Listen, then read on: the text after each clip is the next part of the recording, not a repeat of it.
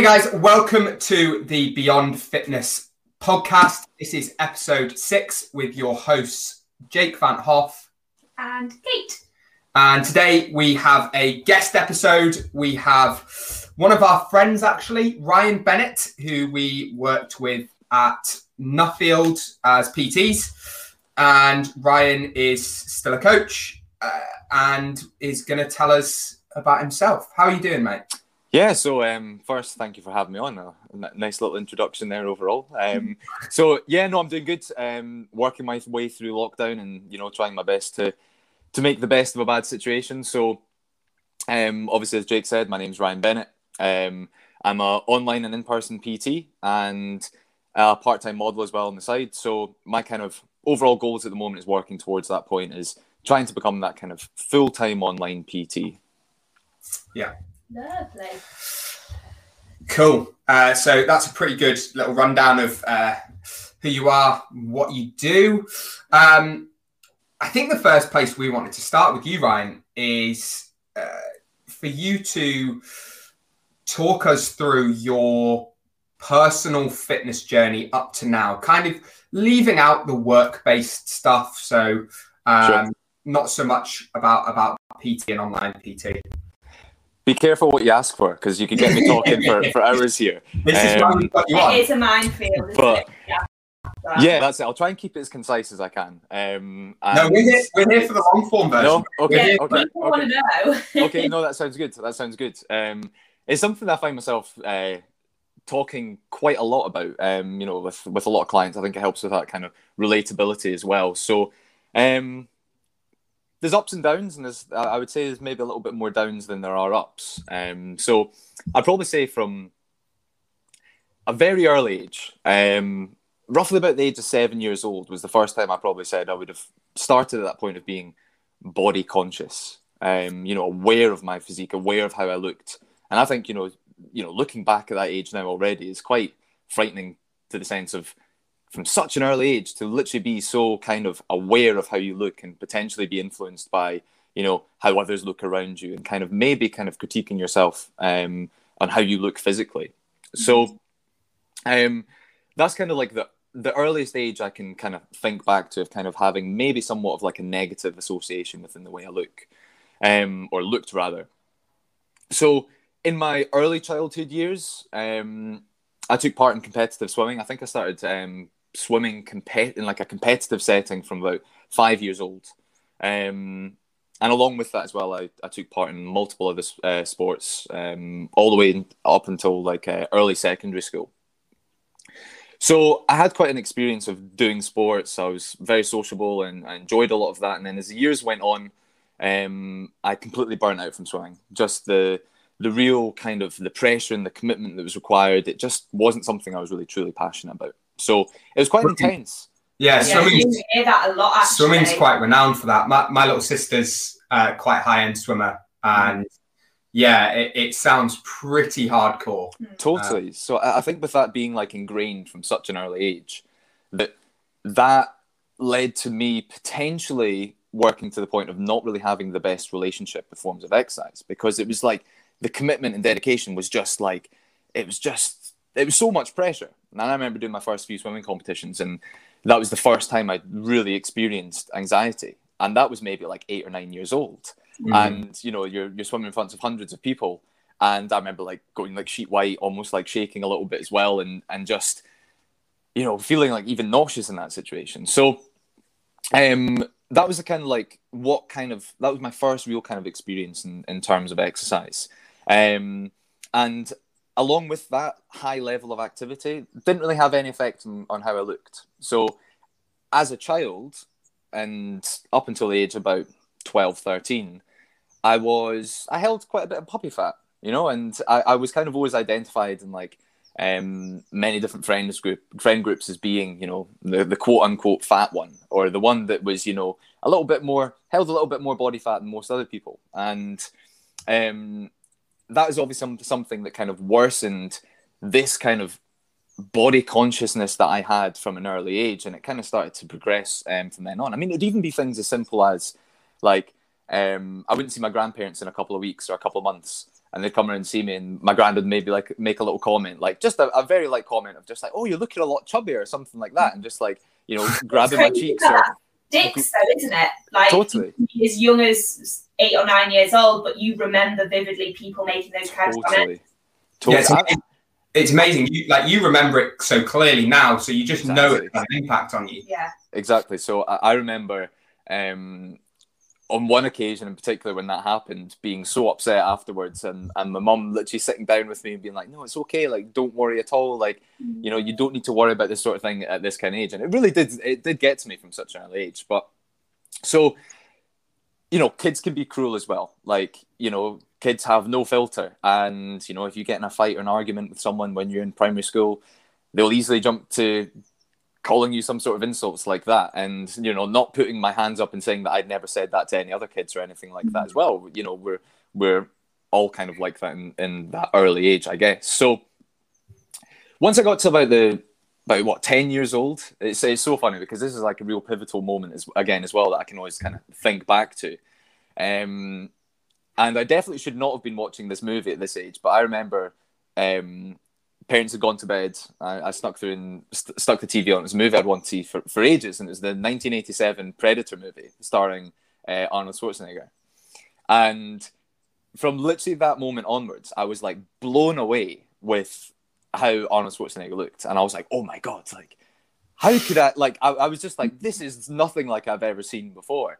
And it's funny looking back in my younger years as well because I was always obsessed with like Batman action man. Like I, I used to, my school janitor in primary school called me for the entire time that I was at primary school Batman because I used to dress up as Batman all the time.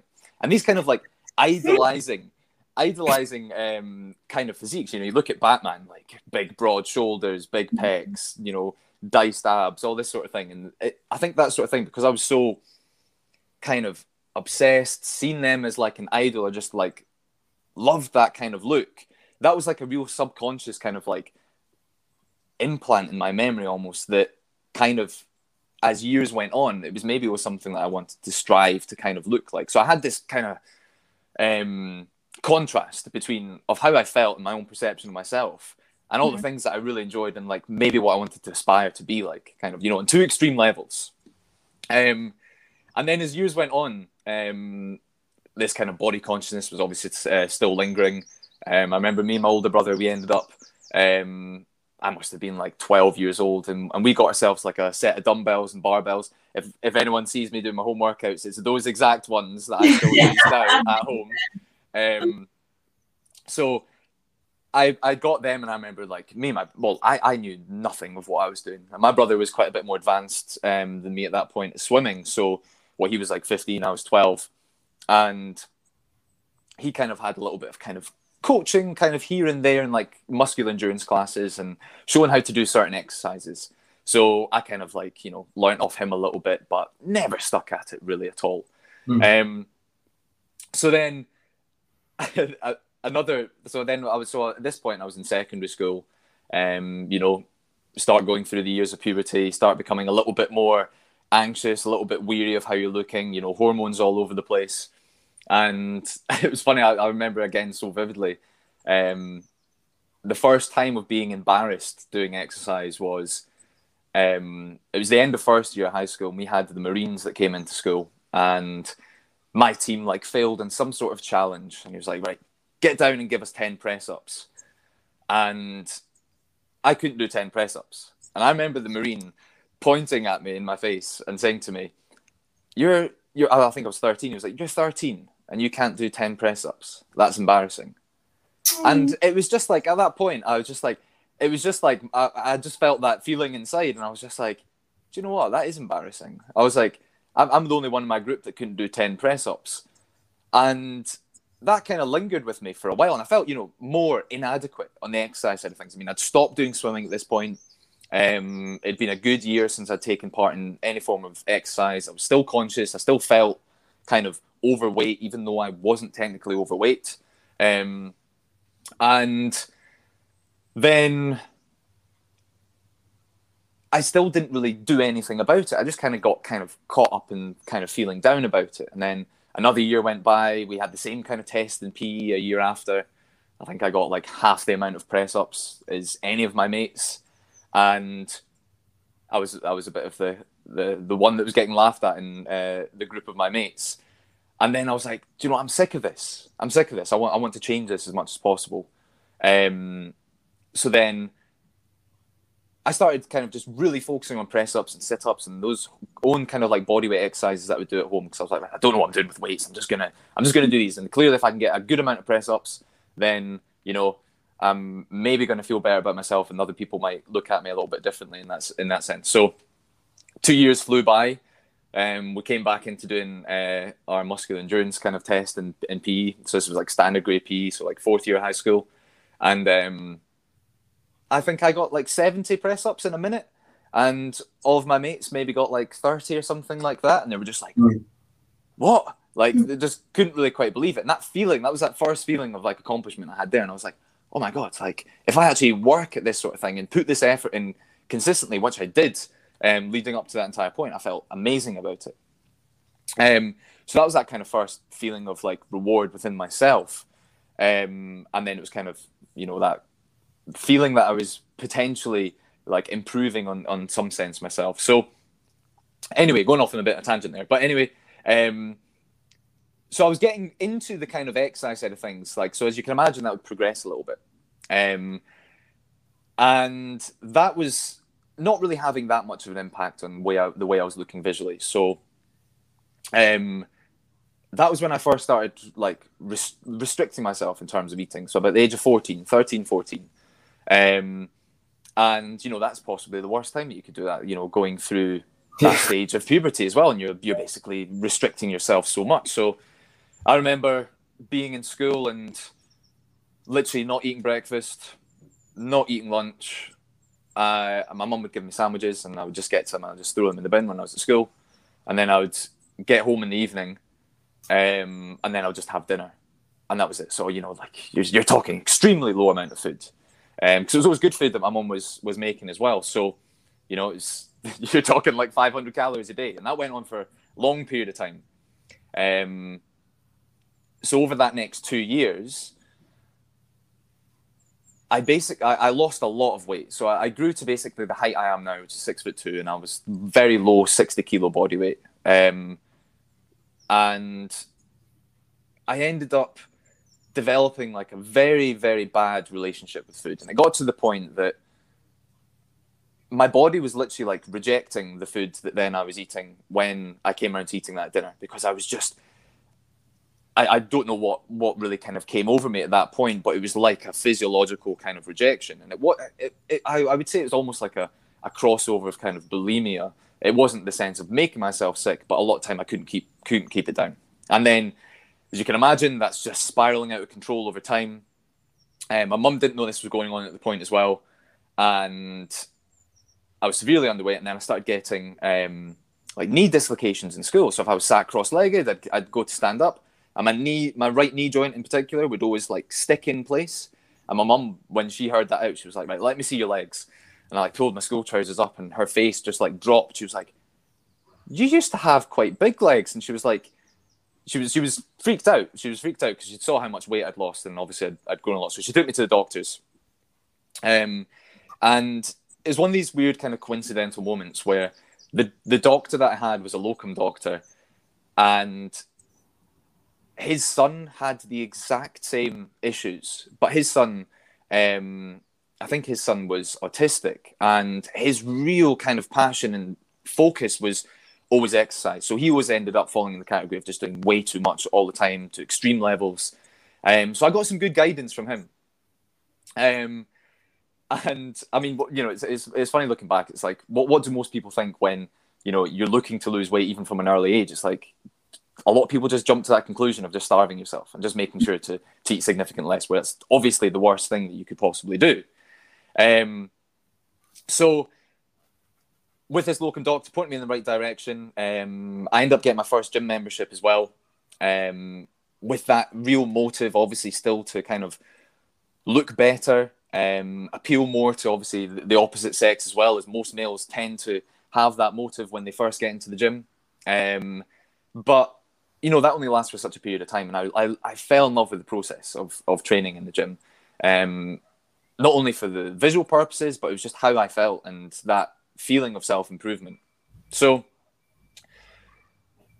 thereafter, um, I was, you know, I find myself kind of looking on your typical bodybuilding forums, uh, your your typical very generic um, advice that, looking back, definitely was a, a, large mistake or the long the, the incorrect route for me definitely because I wasn't your normal average person that would start off in a, a normal position. Not that the, the any of them was really tailored to your regular person. Mm-hmm. Um, so there was a lot of like misinformation there. Um, nowhere near obviously the amount of accessible information you have now.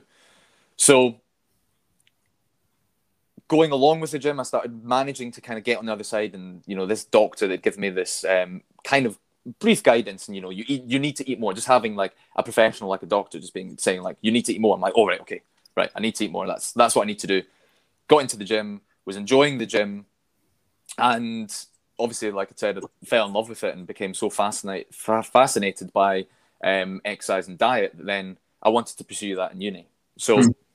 um, ended up going to uni um, to study sport and exercise science, and over that next couple of years, improved kind of on all all those aspects. Kind of got rid of all that kind of under eating side of things, and and really enjoyed like you know your your traditional kind of train hard and you know eat big to get big all, all those kind of uh, cliche terms and i then found my point halfway through uni where i'd finally gotten to the point where i was actually happy with my physique and i was happy with the way i looked and it was like such a sense of achievement for me and this was about like the age of like 19 um, and i went through my first um, diet at that point properly that was successful um, first time I ever had abs, and I felt like amazing for it.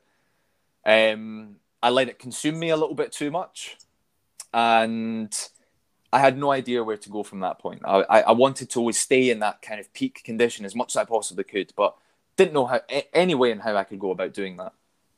Um, so after a few months of being in this kind of happy position that I'd ever been in physically, um, I ended up having a really, really bad kind of rebound and bounce back. And this is where I kind of started a really bad kind of binge starve repeat cycle. And I ended up gaining like, I think it was like 14 or 15 kilos in like two or three months, like just severe binge eating. And my flatmates at the time would definitely know this due to the amount that I just wouldn't shut up about French toast. Like for some reason, my obsession was French toast because I'd make French toast every morning, and it's all that I would speak about. So it basically went from being on the under eating side of things to then transitioning way, way, way over to then having this uncontrollable binge eating behavior. And for that whole two years, I, I, can hands down say that was the the worst mental place I've ever been in. Um, and it was really, really tough. Um, from then, I remember being just like in such a bad place, and then it, it just seemed like it was never ending. I couldn't get out of this hole.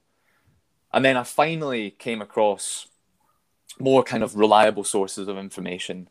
Um, so I was able to read through their articles. I I remember the first week upon discovering like a um, podcast that I still listen to today. Um, I, I, think I listened to like 30 hours of a pod of their podcast within that first week. I was just like, right, how do I get out of this hole? Mm-hmm. Like, I need to find my way of getting out of this. Like the, there's there's no choice. Like I, I can't go on any longer being in this position. So from then, I was able to basically gain more knowledge within kind of practicing this on on myself. Um, kind of overcome overcame this kind of um, binge uh, starve repeat cycle, and from then on, it's just kind of been upwards from there. And I guess you know it's. I look back a lot now and think you know the the more mistakes that I've made, the the more knowledgeable, the more curious that I've become about potential issues and potential routes and being able to to kind of solve these situations. Um, it's funny. And, it's funny how many coaches, exercise professionals, PTs have gone through what I would what I think if you looked at it in a very black and white way and factual terms would be eating disorders. Yeah. Yeah. Um, and how few of us reach out for help with that? Yeah. Totally. It's kind of hindsight that you really talk about. I think we've talked about that a little bit in other podcasts, but it's kind of like when you're in the moment, you know, it is something that you kind of just struggle on with by yourself, but you're quite happy talking about it afterwards. Hundred percent. Yeah, it's, it's hindsight such a powerful thing. Yeah. Yeah. in that position totally and i feel like those kind of well yeah being in that situation really you, you think you like you, you can become so overconsumed by focusing more so on where you want to be rather than where you are at that current position and what you need to do at that time to to get to where you need to be um, and you never think it's gonna it's as severe as it really is but um, I find it's, it's weird. Like I remember the first couple of times I started kind of speaking out about this kind of to people for the first time and telling them that it was like I'd get quite emotional about it, and like Yeah. people would be like, "Oh my god, like that's real, that's mental that you've been through that," and I was like, "Oh, yeah, I, I guess it kind of is really." So you know, like that's that's really taken me up to really today where I'm at. So um, a couple years ago, so what, two years ago, um, well, a bit more than that now, two and a half years ago. Yeah, two, two and a half years ago, started working as PT in person um, once I'd finished uni. Um, and then obviously the challenges are brought on themselves of building your own PT business and working all day, every day. Um, but, you know, finally getting to the position where I am now where, you know, I've, I've always loved my job at the same time as well. It's like it's, it's never at the, the point where it's, you really view it quite as work. Like obviously work does build up, but it's still, I'm, I, I feel very privileged to be able to do a job that, that I, I'm so passionate and I obviously love through and through. No, definitely. W- Would you say kind of the struggles that you had with with body image and probably more so with food Mhm. are were, were quite central to what made you decide to be a coach, to, to be a PT, or if not, Totally. what else? Totally. So, you know, like I always kind of think like if I had the option to be able to rewind time or, you know, go back and visit my, my younger self in that situation and be able to give myself the advice that I would give someone like that now, that like you couldn't put a price on that. Like for, for me, looking back at that point, I'm like, there, it, it would be so life changing that having that, when I had that realization, I was like, you know, I would love to be able to obviously help people prevent from going through any of those struggles that I'd been through mm. before myself. That I think, you know, people do undermine how emotionally and mentally straining those kind of issues can be that you know you, you can't you can't think clearly you can't go through your normal way of living. You like living in a state of self-hatred is just it's it's horrible. It's one of the worst things that you can you can go through totally. So Right. um, you know, back then as well, I, I didn't even just like you'd said, like I didn't even think that there was anyone you could really go to that would be able to, you know, help you with those sort of problems. And the good thing now is obviously there is, pardon me, there's so many coaches and people out there that are able to help with these sort of things. And obviously with the like how easy it is to access information like that now as well. Like i mean you know you still have the the issue is if you you go onto google and you type in whatever phrase it is and you just get like 10 different conflicting articles. And you know it's it's as real as that will be. But it's obviously trying to find that kind of real credible and reliable sources totally Yeah. um so And do you think that your personal experiences, it's does that do you think that's kind of shaped the way you coach people? Like do you think that that affects that?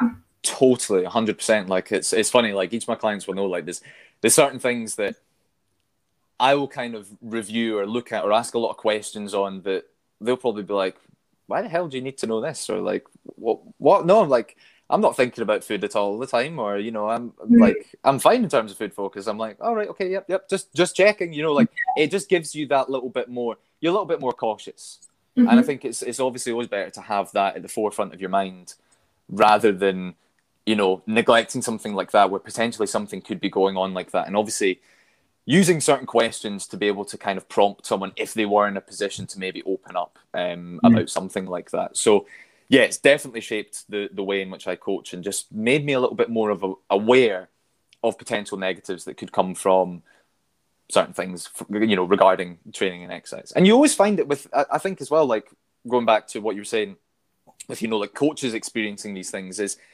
you're always folk like it's always those most driven individuals it tends to be like those that are just willing to do anything that it takes yeah that you know you're like like that was like me all the time i was like right i've got my problem. I'm going to do everything i can to solve this. And it just ended up always being way too much. Being way, yeah. exactly. Exactly. Being way too restrictive doing way too much exercise. And you think that you know the typical hashtag team knows day, no days off or Yeah. you know train harder that's better like all that nonsense that you really take that for for what it is and you just end up running yourself into all sorts of problems. Yeah. It's it's it's definitely personality type based. Is it is it type A personality? More obsessive. just get an idea in the head and i think I, I i couldn't tell you i couldn't tell you but i, I Right. think that There is personality typing, and one of them is is definitely more um, obsessive traits and um, stubborn and stubborn. Yeah, all those sort of yeah well, Uh, that's that's me that is one hundred percent me as well. yeah Uh, it's something you have to, you have when that's the beauty of knowing yourself a bit more and I guess getting older but being quite self-aware is you become conscious of your potential issues yeah and, and you can catch them a little bit more. For example, you know, I know, Kate knows that we're all capable of becoming too obsessive. yeah And totally knowing that is important because you can catch it a bit more. totally Cool. Um, I think next question would be uh, how do you deal with struggles with body image as Mhm. both a PT and a model? Mhm. And a really interesting thing for anyone listening to this uh, would be Ryan is on the surface Mr. Perfect uh, uh, having worked together, the amount of my clients who who just either fancy pants off him yeah or go, "Oh my god, he's just so perfect. He must just love himself. He must just know that he's God's gift." yeah Um, you're making me blush it's a good thing there's no video. Um, but on, underneath the surface, there is certainly more uh, cogs turning than just, I know I'm good looking, I know I'm in good shape, uh, blah, blah, blah. So, how do you deal with that? I guess as an individual, a PT, and as a model. Sure. No, that, that's that's very kind of you to say all that. I'm I'm I'm not the best at taking compliments, so just get a little bit embarrassed. I get a little bit embarrassed and red in the face. but no, thank you very much. Um, well, you know, like it's funny because like as actually a PT, like if I was to specifically look as a PT, I never really had I've never really had many issues with body image as such. Um, I've always found that okay in the PT side of things.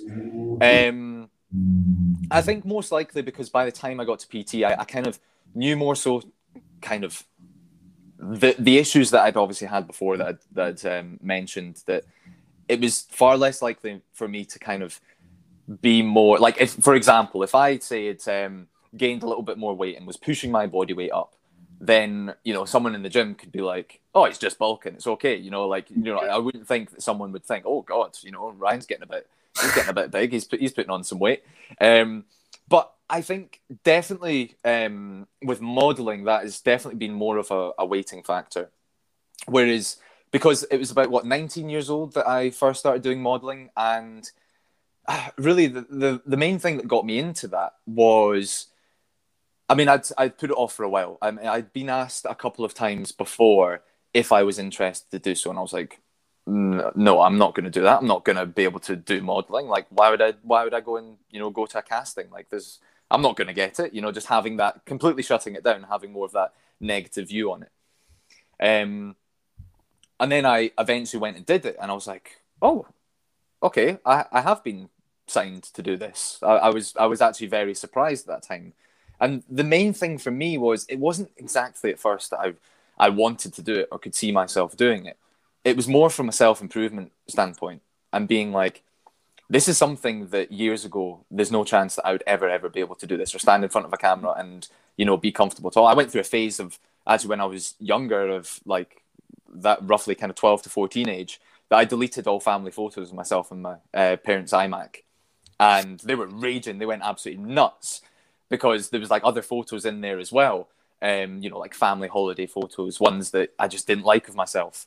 Um, so it, I saw it as this kind of like hurdle. Like, if I can do this, then that's going to lead to far more feelings of self improvement and like that feeling of self accomplishment. And you know, taking that step further forward is going to allow me to be far more comfortable in doing anything like this.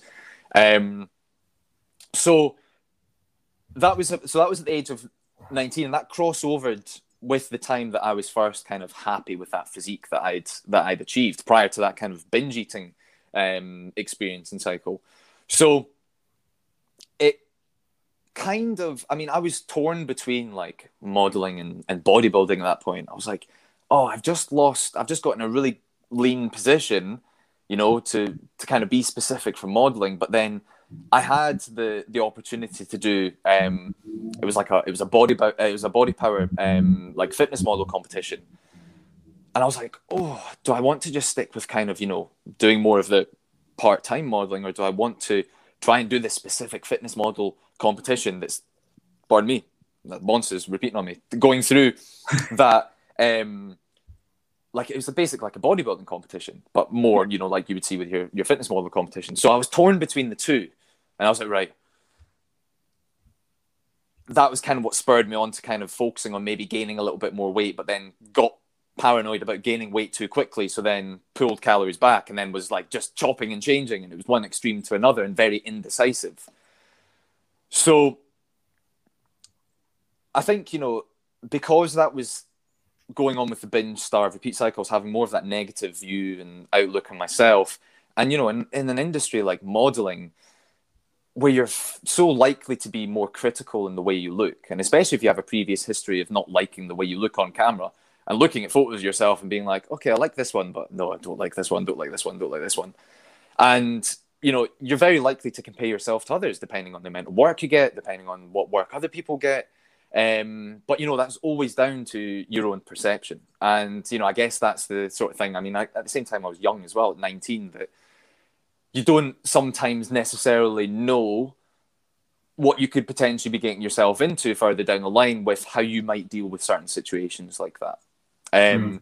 So I guess like the main thing for that had been okay, well, I, I need to try and maintain more of like a, a leaner body position, even though I would have been fine bumping up a you know a couple of kilos rather than trying to hold this lean position that's unrealistic and then bouncing back 10 times harder and then yeah. feeling bloated negative binge eating and you know you know the, even the physiological uh, problems that come along with binge eating it's you know you can have dramatic weight gain from one day to another you your mood spikes so high and then come straight back down and it's it's terrible um so I think that's that's the main thing with kind of struggles in body image. Is it had been more of me being less deci- decisive on what my kind of goal was, and I because I was torn between the two, I was chopping and changing so much and yeah. being unrealistic in what I could achieve at what time.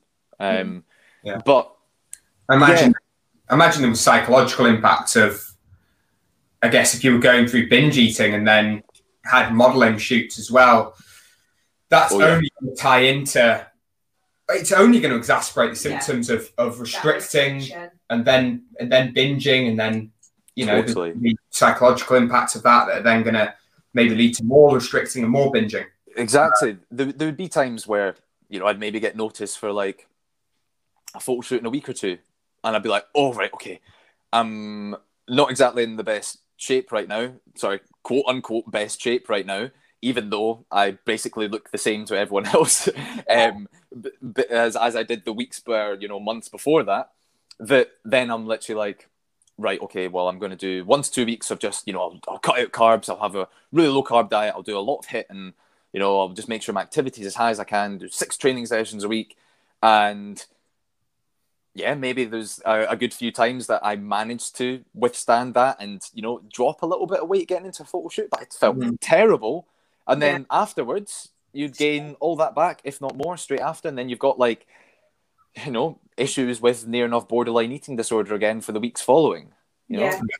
It's Yeah. like those those kind of I always think is those dramatic changes in your lifestyle always lead to some sort of dramatic change in your physiological response. That the more restrictive you're going to be in your diet, then the more res- the more more um large or the more exacerbated that kind of rebound's going to be thereafter. Yeah, absolutely. So you, you've talked about you you ummed and ahed about modelling versus bodybuilding. Mhm. You, I, I know, having worked with you for the first year, you were still umming and ahhing about that. Mhm. Uh, I remember talking to you and you saying, you know, I, sh- I shouldn't gain too much muscle because I won't be in a good position for modelling. Um, I, I, knowing you, I think you've uh, settled on being a bit more focused on on bodybuilding uh, and potentially fitness modeling. Totally. Yeah, what are the plans? What what Yeah. are your kind of what are you looking at with that?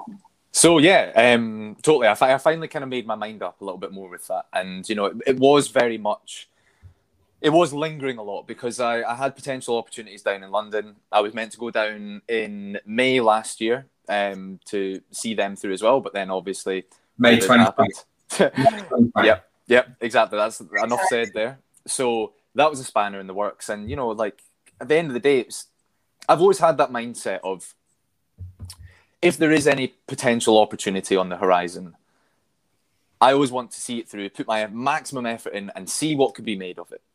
And you know, if I don't get something or it doesn't go the way I want it to go, then that's absolutely fine. At least I know that I've tried. And it was for ages. I think I was having a little bit more of a. It was a bit of a pipe dream, to be honest, and it was a bit like, right, what is my real passion? What do I enjoy the most? What do I get the most out of? And what am I most likely to put the most effort into? And that's obviously always going to be for me the diet, training, exercise side of things.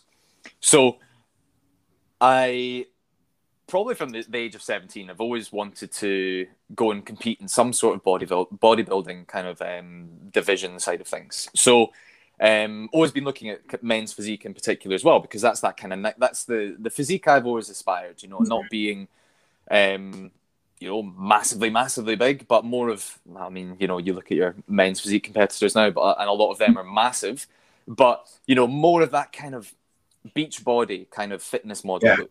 For the for the listeners, contextually, uh, men's bodybuilding would be more of maybe a mass competition of, of who can be the biggest and lean at the same time. Men's physique is is meant to be um, a beach body look. Uh, it's essentially turned into bodybuilding from earlier years. So uh, the best men's Yep. physique competitors probably resemble roughly what your Arnold Schwarzenegger would have looked like back in the day. Um, Yeah. There are very many levels to men's physique and, well, all Totally. competitions. Um, I think at the level that you're looking at just now, it probably would represent a good, a, a very impressive beach body. Totally. But, yeah, not the beach body's really a Totally, it, it is an extreme sport totally within itself. Like even with that division, like I think a, a lot of people, well, no, yeah, like to, to your average person, if they look at anyone that is stepping on stage in a competition, a lot of the time that's going to be like a jaw dropping physique to them. Um, really, Yeah. a lot of the time. So, yes, next year is my plan to finally step on stage. Um, I'm still kind of looking at kind of specific federations. So, I mean, like the years leading up to now, it's very much been like I don't feel like my lifestyle had really been in the correct place. Um, you know, like years throughout uni with like uni deadlines that were literally when competition dates basically were. Um, I remember kind of loosely planning on doing one in my last year of uni, and then it was like dissertation time, and I was like, there is no chance I could do this. Just stress was an all time high. Like sleep was extremely poor. Like really struggling to get training sessions in on certain days as well. Th- Those sort of things, as you can imagine. So, um, yeah, it's been something I've been wanting to do for a while. So, obviously, my kind of focus is obviously next year looking to get on stage, and I would very much like to see what I could potentially do in that kind of realm of things, and what it, what it would be like. Obviously, experiencing myself going to stage. I mean, I've I've done quite excessive fat loss diets before and gotten in lean positions, but not quite to the point of stepping on stage. It's maybe been that few kilos from it. So, yeah, I think I am in the position now where I have far more control over my lifestyle that it would be far more suited. I mean, the, the less control you're going to have, the, the the less likely it's going to be that you're going to be able to bring your best package on stage. I guess you can say. Yeah, it's a very very stressful sport. Very uh, competitive as well, isn't it? Well, totally. I mean, uh, with COVID, the next couple of years are probably going to be the most competitive years for a while because uh, they'll have uh, pushed a lot of people back. back. But mm-hmm. um, yeah, I mean, if you've got a lot of external stress, it's going to be hard. Um, totally. To, to, be able to focus on everything you need to focus on, bring your best every training session, exert the amount of discipline and willpower you need to uh, with your diet, etc. Um, so that makes a lot of sense. Uh, I guess next question would be: What will be, what do you feel will be your potential limitations in that realm? What if, if something was going to derail you or or make you less competitive? What would that be? Oh, um, I would probably say. I mean, obviously, the one thing would that I think I would challenge that would be challenging, and I would have to pay a lot of attention to, is balancing that working lifestyle, obviously, with like because you can expect like going through such an extended period of time and such a low energy availability state that you're going to have a lot of negative outcomes of you know your your your cognitive function is going to go down the drain. It's going to be far less. You're going to be far more fatigued like all round. You're going to have poorer sleep that sort of thing i think because obviously work is always going to come as that number one priority and some people seem to be able to deal with it absolutely fine like a lot of coaches out there seem to do great on it Mm-hmm. Um, hopefully, I can fall into that as well. But I mean, that's one thing is, you know, if I'm having early starts with clients and say, for example, I didn't get to sleep that well in the evening before, or it took me ages to get to sleep, or, you know, then that would affect me the following day. And being able to manage really kind of fatigue and workload along with that as well. In terms of like my mental capabilities, I, I think, you know, if it was an envi- if I was in a constant environment that everything was controlled around me, then I would just be able to get my blinders on and do that absolutely fine. Like I, I can, I, I wish at times I was able to be in the the situation of like a professional competitor that can just, you know, it's their job to do so. Mm-hmm. But I, I do admire many people that are able to, you know, really all of their focus into it and be able to still do everything around them to the highest quality of work. Um, I think that would be my main thing. Um, obviously, one thing I would I mean, I would definitely make sure I get coached for doing so as well. You become your your own worst enemy in those situations as well as as you guys will know that you know you you start questioning like the the your perception of how you look at those stages as well. I mean, even I remember in my fat loss phase last year, I said to you, Jake, that I was like, I was like, yeah, you know, like I'm I'm lean, but I'm I'm not feeling that lean. And then like just the other week, I, I looked back and showed you a photo, and I was like, "Well, Jake, do you remember? Did you see how lean I was here?" And you're like, "Yeah, that's exactly how I remember you looking." And I was like, uh, "Yeah, I didn't feel like that at all when I was at that point." It's and crazy how that works, though, isn't it? I, me and Ryan had a phone call. This was during lockdown. We were in. Me and Kate were in uh, Northumberland in Alnmouth, and me and Ryan had a, a phone conversation. He he sent me a photo. He said, "Yeah, I think I'm looking quite lean." Um, but uh, you know, not that lean. And I was like, Ryan, you could compete in men's physique in like two or three weeks. You're shredded.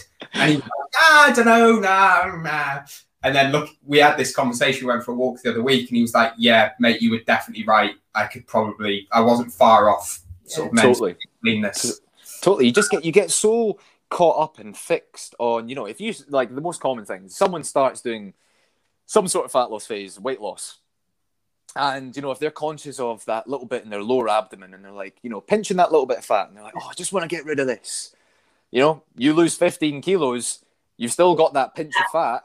Yeah. you know, but it, in reality, it's just that little bit of skin. And it's just because there's that such slow change, but you're focusing on that day by day mm-hmm. that you're looking for those minor change, those minor changes every single day that because you're exposing yourself to that visual perception so frequently, you're not going to see those changes. That it just feels like you're the same, and that's why obviously you know You using other places to stare at and go, that's not fucking good enough. exactly exactly you're just always going to focus on on more of the negatives. Totally. I think that's exactly why having a coach in that situation is so So important. important. Hundred percent. Just- Hundred percent. we both said that like we wouldn't really go through a dieting phase without the help of a coach again because Yep. just uh, uh, what we said before of just being quite kind of you know blinkers on a bit bullheaded like we're the kind of people that will just you know crack on keep keep doing what we're doing and i think it is easy to just push a little bit too far and you, you don't always see the change Totally. yeah Hundred percent. Hundred percent. It's it's funny like Yeah. how like all coach like pretty much every coach out there like we've all been coached Mm, are being coached and everyone else out there like that are you know coaches themselves always tend to have another coach Yeah. themselves like we all believe in the effectiveness of it and you know like I, I think a lot of people tend to be a little bit confused by that a lot of the time being coached by other people but don't truly a lot of times see how beneficial it can be of Mm. just literally having someone to to make those decisions for you when you're very likely to just like you said, be a little bit more, or you know, you're just going to extend, push that little bit further forward when maybe that is the worst idea. Maybe you need a break. You know? Yeah. I actually, I kind of either worry or judge, think ill of um, coaches that have been in the game for any length of time that have never hired a coach. I, ju- I just think Yeah. You can't, like, how, why are you expecting someone to pay you? mm. Totally. You don't even believe in your own service because you've never hired anyone else. Totally. You're probably shit because y- you you don't see the benefit you can have on other people. Because if you did see that benefit and you actually had that benefit on it other be people, no-brainer you'd go, wait a second, that will probably apply to me as well because I'm still a human. I still, like every other human, struggle with dieting. I still, yeah. and- That's it. and I still hate Bulgarian split squats and won't do them unless I'm told to. Uh, That's it. Sometimes you just need that person there just to be like, right, you're doing this. And you're like, oh, well, okay, fine. Like, okay, I'm not going to say in it, right? I'm, I'm paying Yeah. a coach to do this. They know what they're talking about. If you obviously have your trust within them, and then it's like, right, you crack on. And it, it makes it, makes life far more easier. totally Totally. I mean, the, the big one for me, even just thinking about it, was I had always had this really functional fitness, uh, performance based fitness view on training, which meant that I had to train my legs loads because that was functional and that was performance based. Yep. Anyone who's like seen me, like from a physique point of view, I'm not exactly jacked in any region, but the place that does not need more training would be my legs. Yet I was training legs like three times a week and my upper body twice a week and being pissed off at not having bigger arms and shoulders and stuff. Yep. Hired Mike and he was like, right, we're training legs one and a half times a week and upper body three and a half times. And I looked at him like, I don't know about that. Not very functional. A year later, I was like, oh, my arms look bigger. That's good. I am actually quite quite a fan of that. That's it. The, the amount of the amount of clients that sign up to a coach to think that they're going to tell the coach what they want and what they need, where in reality, what they need is the coach to tell them Yeah. what they need and what they actually need to do to execute to where they get want to get. Totally. totally. Um, so, kind of building on that, kind of along those lines. Yep. Uh, Jake's actually got the running on here. I can't read his handwriting. I may have been a bit quiet. I can't actually read the questions that we've written. Poor Jake. feel quite attacked. It's actually been a bit of a running joke. Flatmates, school friends since I was about 12 that I have the handwriting of a five year old. yeah, I'd say. honestly, I'm the same. Like my whiteboard behind me, I've, I've well, I've finally just ticked off all the stuff on my to-do list that was on my whiteboard. So I was like, right, I need to wipe that off before I come on here because you, you will you will just be like, what is that scribbling? Is that Latin? yeah. yeah, exactly. So, what is the most common mistake or shortcoming you see in people's training? We'll stick with training. Mm. Um, Okay. I want to split that into two things. Um, first off, kind of beginners. It doesn't have to be absolute beginners to the gym, but kind of their first year of training in any way. Uh, they're certainly not at that intermediate stage. And then Okay. the part would be more your intermediate, been training for a while, look like they train, but the things that are holding them back from going to the the next level sort Sure. of thing. Okay. Um, well, there's obviously many. I think I think the the first thing that jumps to mind with more of your kind of beginner trainees would definitely be more so of the the expectation that it takes far more. Yeah, it takes what more than it really does to make great progress. So it's that assumption that you know you need to be training five or more times per week, or maybe even every day you need to be doing cardio or some form of like you know more activity every single day. You need to be completely rigid within your nutrition. It's like very specific to again like i touched on earlier is like the more is better. It's mm-hmm. it's always that expectation that they always think that it's that ceiling that they've got to try and reach within their training that they've just got to go in and go beast mode every single session. And and this is what obviously comes very well it's very common from kind of copying the the maybe their favorite influencers or um, bodybuilders, so to speak, that copying exactly where someone's at, that maybe they're so far ahead of you within the the training side of things. If you go in and do your favorite influencer who's you know been training for X amount of years and has got X amount of experience and is adapted to these forms of training, that if you're to jump in straight off the bat and do this sort of thing yourself, that it's very likely going to be unsustainable. Um, the, obviously, what comes along with that as well are you know kind of other aspects would be um, being more kind of ego driven as well, um, kind of disregarding more kind of, I guess, technique and the the safe performance of exercises. So being far more focused on just exactly doing more. The more that they can lift, the better, without actually seeing if they're you know actually analyzing whether what they're doing is actually correct. Um, another thing as well is not having structure or even goals in place that they're to work towards. That you know, it's just thinking right. If I just go in multiple times to the gym per week, if I can get in at least five times per week, I can smash each of these workouts. Then I'm going to get in great shape. But it's not actually having any kind of quantifiable measure to whether they are progressing, what they're working towards. That it's just looking at more so of each individual session and just trying to get get in to get a good workout where there's no real kind of overarching goal there so to speak if you get me on that. Not tracking anything.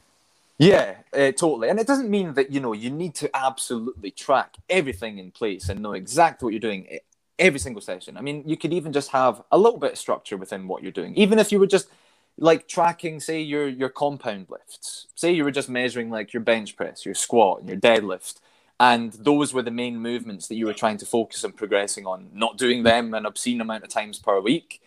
And you know with whatever accessory kind of exercises that you were doing just kind of roughly making sure that you're progressing in them. That you know from week to week and just making sure you're not disregarding the the safe practice of exercise as well. Um that would probably be like as i would say the the more kind of beginner kind of thing that would jump first to my mind I think, Um, I think a lot of that applies to intermediates as well. Yeah, Uh, yeah uh, you just see. Uh, I think you can apply a lot of that to beginners, but then uh, a lot of that will apply to intermediates who have basically done all that long enough that they've made okay Mm. progress, but they're still doing it, and that's why they're stuck at sort of being intermediate. But if you've got anything to add on intermediates, that'll be good to hear as well. Totally. So, um, I guess yeah, this is kind of maybe more intermediate to kind of advanced. Is is more of the becoming too comfortable or too focused within one method of training or one way of training. So, if for example, someone does, uh, you know, they, they start off with a new selection of exercises, they find set number of exercises, sets and reps, they go through them for a period of time and they start to get considerable gains in muscle mass and you know they, they start to notice these improvements in body composition and then obviously us as coaches are going to be like right well that effectiveness is going to wear off at some point further down the line and then they're still doing the same thing further down the line and then they've just completely plateaued and they're like, oh, but I'm, I'm still doing the same exercises. Like these worked beforehand, mm-hmm. but I'm, I'm not getting that step further, even if I am progressing in each of these. And it's, you know, it's, it's fine. I always find it's finding that balance between not switching things up every single session and not doing the same exercises all year round, that it's giving yourself that intermediate where, or it's that middle ground where you're finding a good rotation variation of exercise, but you know, not mixing up every single day. Um, like I said, so not focusing on that for too long. Um, not spending too long dieting. Like, my, hands up, my my biggest uh, mistake for so long was striving for having that lean physique. That you know, always being, and when I say lean physique, that's very very lean. It's it's unrealistic to stay at that point all year round, and realizing that you know having a little bit of body fat doesn't mean that you're fat and it doesn't mean that you're overweight that it's you know it's very much needed in an overall health um, kind of perspective so another thing not prioritizing um, you know recovery and stress management. That again this kind of this will come into both beginners and kind of more intermediate to advanced i guess. Um, kind of applies to everyone that a lot of people kind of use exercise as maybe their coping coping mechanism for stress, and a lot of people might have um, stressful lifestyles, and then you know say say they've got a, a huge amount of stress um, in their workplace, and then they go into the gym afterwards and they're just like, right, I'm just going to absolutely smash this. And they're just building up these fatigue levels over time that they're going to get to this breaking point eventually. And I guess, again, what comes with that as well is that understanding overall of what's enough, what's too much, and what's too little, um, and what's appropriate to do at what time. Um, you know, like I, I know you'll be the same as well. If like people have an extremely stressful situation going on, sometimes you'll have people that have you know family stress going on, will have work stress going on, then they're trying to adhere to doing a ton of training that there's only so much one person can take. And it always makes more sense in those situations to bring things down on the exercise side of things at, at those periods of time and make sure that someone can deal and you know relieve those symptoms of stress and other aspects of life before they start imposing other other uh, forms of stress in their life through through exercise and diet.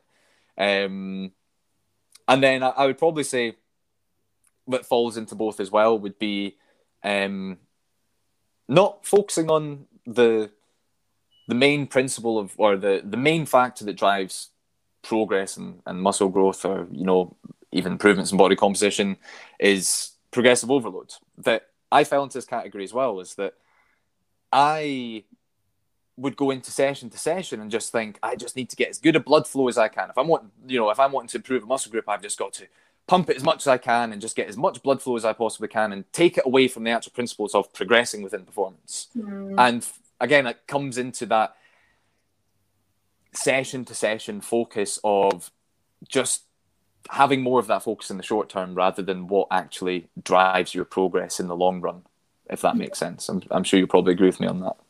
Yeah, I, I, I totally agree. I think uh, I I did a post on this on Instagram the other day. Lots of variety, lots of chopping and changing is probably more interesting, and doing whatever you fancy that day is more interesting mm-hmm. in the short term, but it doesn't really get the results you want. It's not very motivating two months later when you've seen fuck all progress. Whereas being a little bit more disciplined, potentially a little bit more boring with your training and just repeat, repeat, repeat, get better, get better, get better, make progress. Two, three months down the line, when you are miles ahead from a progress point of view in a lift, so strength's gone up in a specific rep range, and you've made physique improvements the way you wanted to, that's all the motivation and the kind of uh, drive that you need. Uh, totally. Really. People it's, overcomplicate, don't they? Totally, totally. It's, it's, it's my my favorite was the the you know you've got to shock your body and you, you you've got to keep your body guessing and it's like yeah no, you don't want to be just throwing in all different sorts of exercises every every single every mm. single day. Your your body's literally not going to know what's hit it in the wrong way. Totally. Yeah. yeah. yeah. Something Um, I wanted to go on that you said about uh, even Instagrammers, influencers, etc. For for the beginner side of things, Mhm. you, you mentioned people following their workouts and not being in the place to uh, cope with that kind of volume or intensity. Worse than that, sometimes influencers are chucking workouts out that just see, seem more palatable to the individuals. So you've got like, I'm going to pick on females. I shouldn't really. It's just off the top of my head. But you got females with amazing glutes, really well developed physiques, who clearly squat, deadlift, hip thrust, lunge, etc. Mm-hmm. All the things that we know are amazing for building glutes. Chucking out fucking band workouts that do nothing Yeah. Yeah. because they're accessible. yeah, Accessible's great until you realize that it didn't do anything for you. It's just selling you that dream, isn't it? And people expect that they're going to start looking like 100%. that and have those expectations, and it's like, no, you like that's not how they train. They Yeah. don't train hundred percent. And it's like it's funny because you, you see these influencers come out as well, and like uh, like there's, there's so many times I've just gotten rage raging at seeing certain male influencers come out and come up with certain exercises. Like they've come up with this new fancy exercise, and it's like do this to get a massive chest, and it's like doing some sort of like crazy exercise no one's ever seen that's very impractical, high risk of injury. So Yeah. Then no one looks at what they've done to get to the point where they are now. It's like, have you been doing that for years on end to actually develop the physique that Yeah. you've got now? No, no, it's not. And for a lot of them, flashy. nothing. Yeah, for not a lot of them, nothing's changed the last two years. They they did all this simple stuff that works to get an amazing physique, and now they just jump around, do plyometrics, etc., etc., that look great for views and are more palatable and seem more accessible to people, or they're this new secret. Mm. Uh, Totally. actually they're not changing anymore they're just maintaining and you can do whatever you want to maintain a physique that's no big deal but jimmy who's 18 and uh, is quite skinny who wants to look like a men's physique athlete doing these ridiculous workouts it probably not going to happen I think it just Totally. fuels that comparison as well, doesn't it? Like you see, you, you just kind of have this assumption. Well, if I just do what they're doing, then I'm going to look like them, Hmm. you know, in no time at all. And then when you're not actually seeing those changes, that's when those real kind of negative thoughts and you start just comparing yourself to other people. Totally. It's, it's it's in a way it's a roundabout way of of them like it's indirect, but of them taking advantage of the the trust that you have within them. Totally. Yeah I, I genuinely think it's only one level down from sort of the booty uh, fit tea uh, powder Yeah. It's not far off. It's disingenuine of how they've achieved what they've achieved. The same way that posting a booty transformation isn't the way that they look the way they look. Yeah. Uh, 100%. it'd be great if everyone just upped the transparency of what they do to get to where they've got to. That's it. I'm, I'm a huge kind of promoter of, you know, stick to the basics. The, Yeah. the basics are the basics for a reason. And all these fundamental movements have got all of these people with, you know, kind of, I guess, you know, you can say amazing physiques to the point where, where they're at. That a lot of people can potentially be surprised when, you know, I'll get a- asked questions on my Instagram and it's like, oh, like what exercise you've been doing for this and what exercise you've been doing for that? And I'll be like, this, this, and this, and this. And they're like, oh, like, that's kind of the same exercise I've been doing. I was looking for something, you know, well, a little bit more fancy. Not that they're saying that, but you know, it's it really is that that it's applying to the the basic principles, progressive overloading in the fundamental exercises, and sticking with that and trusting the process rather than what is flashy and what that current new trend is. Totally. Absolutely. Ryan, you've made it through our podcast for the most part. You are on to the closing questions. Oh, it's gone by so quickly. I'm sad. Seeing as I've asked all the questions because Kate can't read my handwriting, I'm going to let Kate read the closing questions. I don't need to. read okay. And hopefully she remembers them because she can't read them. So, Ryan, what is so? I've actually found this podcast so interesting. Actually, just hearing, I think that just sort of like to go off a little bit of a tangent. First of all, is you hear a lot about like females talking a lot about you know their history with eating disorders and body image and things like that, and I don't think enough males talk about it. Um, I think people do assume that it is very much you know a female thing. Um, so just hearing your take on it and your journey with it all, I think a lot of people are going to resonate um, and be able to relate to that. So that's like amazing that you are as open as you are. No, I really appreciate that. Yeah, no, it is. It's it's really really good to hear.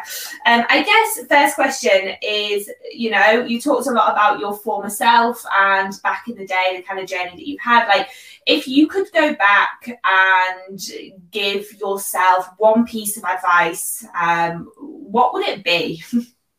oh. I think it would well if because I would I would most likely trust myself. I would imagine if it was my future self.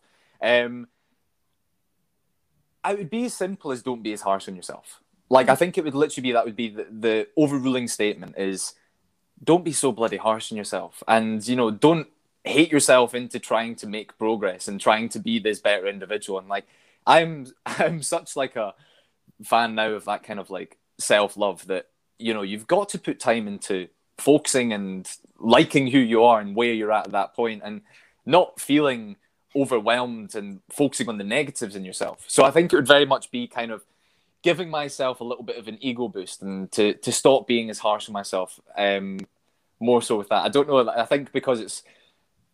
I think because there's so many things I would probably tell myself it would yeah. be that more overarching statement. Yeah, yeah, no, that's great. Um, and then we did actually talk a little bit about this um, before we started recording. I know you've got date night tonight. Oh yeah. We are planning on getting a takeaway, but our question is probably one of our favorite questions is if you could have anything to eat, calories didn't matter, money, location, none of it. If you could have COVID, COVID doesn't matter. COVID doesn't exist. If you could have anything in the entire world, what would you have for dinner tonight? I would really, really like a proper going out, getting dressed up, and going for a proper fine dining meal. Like, mm. um, me and Rachel had booked to go to Martin Wishart's um, in January, like hoping that you know things would be open at that point there as well, and that hadn't happened. And I was so focused on it. I was like, I, I hadn't been out for proper fine dining in ages, so mm. I would definitely like fine dining, some red wine, a real nice fillet steak, and I'm cheesing harder than you could ever imagine. it's it's funny the impact of COVID on that because both me and Kate were exactly the same mm-hmm. in terms of. I guess that's just the one thing you just can't do at home. Like you can get some seriously good food at home. I know you did the six by Nico thing. Mm-hmm. Um, we've talked about Butterburger, which is phenomenal. Oh.